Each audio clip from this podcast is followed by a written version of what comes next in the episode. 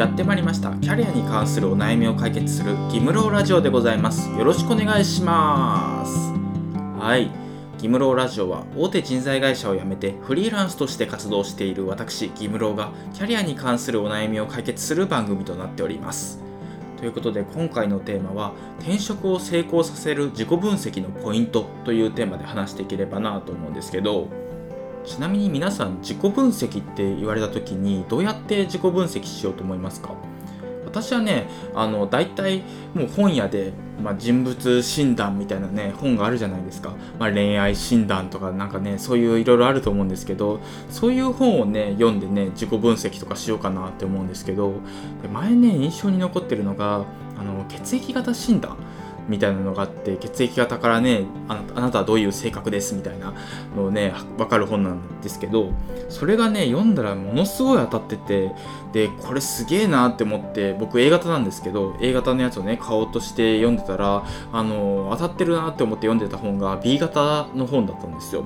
でなんだこれって思って O 型も読んだらね O 型もね結構当たってるんですよ。だからね何でも当てはまることって結構あるんだなって思ったのをね覚えてるんですけど、まあ、転職での自己分析って、まあ、そういうふうに調べるんじゃなくってどっちかっていうとね自分に問いかけるようなものが多いんですよね。例えば何でしょうね。その将来の夢とか、まあ、10年後どうなってたいとかあとは今自分で仕事をやっててどういう時に楽しいって感じるとかそういうことをね言語化しておくっていうのがね転職における自己分析なんですけど、まあ、今回はね、まあ、そういう部分で転職を成功させるためにどういう自己分析をするのかっていうポイントをねいくつか紹介できればなと思います。それではまずはじめに根本的な部分っていうのを話していければなと思っていて、まあ、なぜ転職で自己分析をするのかっていうその理由を話していければなと思うんですけど3つあって1つ目が内定が取りやすくなる。2つ目に長期就業できる会社が分かる。3つ目に入社企業を選ぶ時の基準になるっていうこの3つがあります。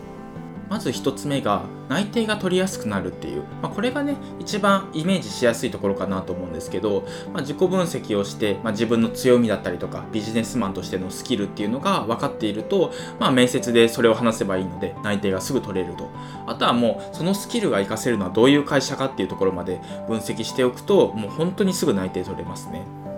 次に2つ目が長期就業できる会社が分かるっていうところなんですけど内定はね転職のゴールではないんですよ。もう内定企業にね入社した後にねすぐ辞めてしまう人も結構いるので、まあ、実際長く働ける会社に内定できるかっていうのが結構大事だったりします。で大体ねあの新卒3年以内に30%辞めるっていうふうに言われてるんですけどそれはねやっぱり学生だったわけなので、まあ、会社がねどんな感じで仕事がどんな感じでっていうのがね具体的にわからないからこそ、まあ、そういう、まあ、エラーというかミスマッチが起きるのかなと思うんですけど、まあ、中途採用になるともう一回働いた経験があるのでどんな会社が合ってるかとか、まあ、どんな仕事が合ってるのかっていうのがねよりまあ、具体的に分かった上で転職活動ができるのでそういう部分ではね長く働ける会社っていうのは自己分析をすることで見えてくるところはあるのかなと思います。最後3つ目が入社企業を選ぶ時の基準になるっていうところなんですけど複数内定を取れた場合って、まあ、どの企業にね入社しようか悩むと思うんですけどそういう時にね自己分析をしてるとねさらに深い目線であの入社企業を選べるっていうところがあってもしねあんまり自己分析をしてないで内定がいくつか取れた場合ってその、まあ、内定通知書の条件だけでね見てしまうんですよ、まあ、年収がこっちの方が高いとか、まあ、そういうところで見てしまうんですけどどもしね自己分析がしっかりできてると、まあ、この会社だと何年後にはこういうキャリアが積めるとかあとはその年収もこれぐらい上がっていくとかなんかそういう形でねいろんな角度から見れるんですよ。なので、まあ、そういう部分でね自己分析ができていると、まあ、入社する時も後悔のない判断ができるのかなと思います。次に自己分析で見る3つのポイントっていうのを話せればなと思うんですけど1つ目が自分の強み2つ目に市場価値3つ目に組織フードマッチっていうこの3つで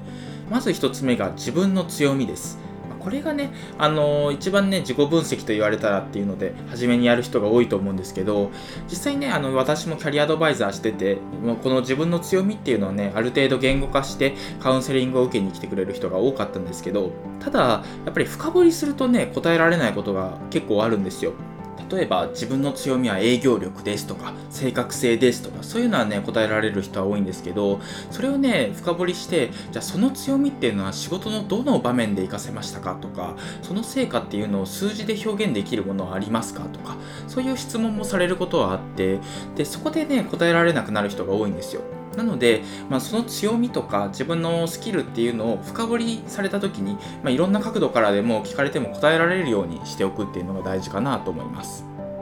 次に2つ目が市場価値です。でさっきのね1つ目の自分の強みっていうのが自分目線から見た強みだったと思うんですけど次がね市場価値って言って、まあ、企業とかから見たあの自分の強みになります。でこれが分かっていると、まあ、内定が取りやすかったりとか、まあ、いい条件いい年収で内定が出たりします。でこれに関してはね自分だけでやるんではなくて、まあ、キャリアアドバイザーに相談したりとか何かツールを使って市場価値っていうのを測定した方がいいと思います。なんでかっていうとあの自分がね強みだと思っているところが企業からあんまり評価されてなかったりとかあと逆にね自分が大したことないと思ってるようなスキルが企業からすごい評価されたりっていうことがあったりするからです。例えばある求職者の人がその自分はあの広く浅く業務をやってきたから特筆してあの強く言うアピールできるものがありませんっていう人がいたんですけど、まあ、これって広く浅くって言うんですけどマルチタスクスキルっていう一つ、まあ、あの転職で役立つスキルの一つなんですけど、まあ、同時並行で作業を進められる能力なんですけどこれってかなり企業によっては評価するところがあって、まあ、年収とかもねこのスキルを評価されれば年収も上がるみみたいなこともあり得るので、まあ、この辺りっていうのはね自分であの自己分析をしてたら見つけられないスキルだったりもするので、まあ、この辺りはね人に頼りながら、まあ、ツールとかを使いながら自己分析していくのがいいのかなと思います。最後3つ目が組織風土マッチです。これが早期退職を防ぐために自分で分析するものです。で特にね面接でここの部分をねものすごい深掘りするってことはね結構少ないんですけど、まあ、この会社なら楽しく頑張れそうとかこの仕事なら長く続けられそうとかそういうのをね言語化しておくものになります。ただこの分析をする時のポイントがちゃんと深掘りをやりきろうっていうところなんですけど私もキャリアアドバイザーをしてる時に、まあ、この関連の組織フードマッチに関する質問をよくしていて、まあ、どういう会社だったら頑張れそうですか？とかそういう質問をするんですけどそうしたらねよく返ってくるのが、まあ、人間関係が良好な会社とかそういう回答が返ってくることが多かったんですよ。ただねこの人間関係が良好っていうのをねもうちょっと自分なりに噛み砕いておくといいかなと思っていて例えば、まあ、自分がねこれやりたいって提案したものを上司が無限に扱わないとかあとは飲み会が多すぎないとかまあそういうね、あの自分なりにね、どういう会社がいいのかっていうのをね、具体的なイメージを掘り下げておくといいかなと思います。ただ希望を膨らませすぎると全部条件が合う会社がなくなってしまうのでまあ67割自分の条件に当てはまってれば入社しようとかそういう形でねバランスをとって自己分析をしていくのがいいのかなと思います。というわけで今回は以上になります。今回は転職を成功させる自己分析のポイントというテーマで話をしてきたんですが、まあ、自己分析ってねその転職を基軸に今回話してきたんですけど、まあ、転職が終わった後も、まあ、自分の長い人生ではプラスになっていくような分析になるのかなと思うので是非時間がある人は、ま、興味がある人はやってみてもらえればなと思います。で今回の内容はブログの方でも書いていて副業演芸場っていうブログをやってるんですがそこにも詳しく書いてます。で、まあ、その中にはね自己分析のおすすめのツールとかも紹介してるのでそれも使いながら自己分析してみてください。今回は以上です。ありがとうございました。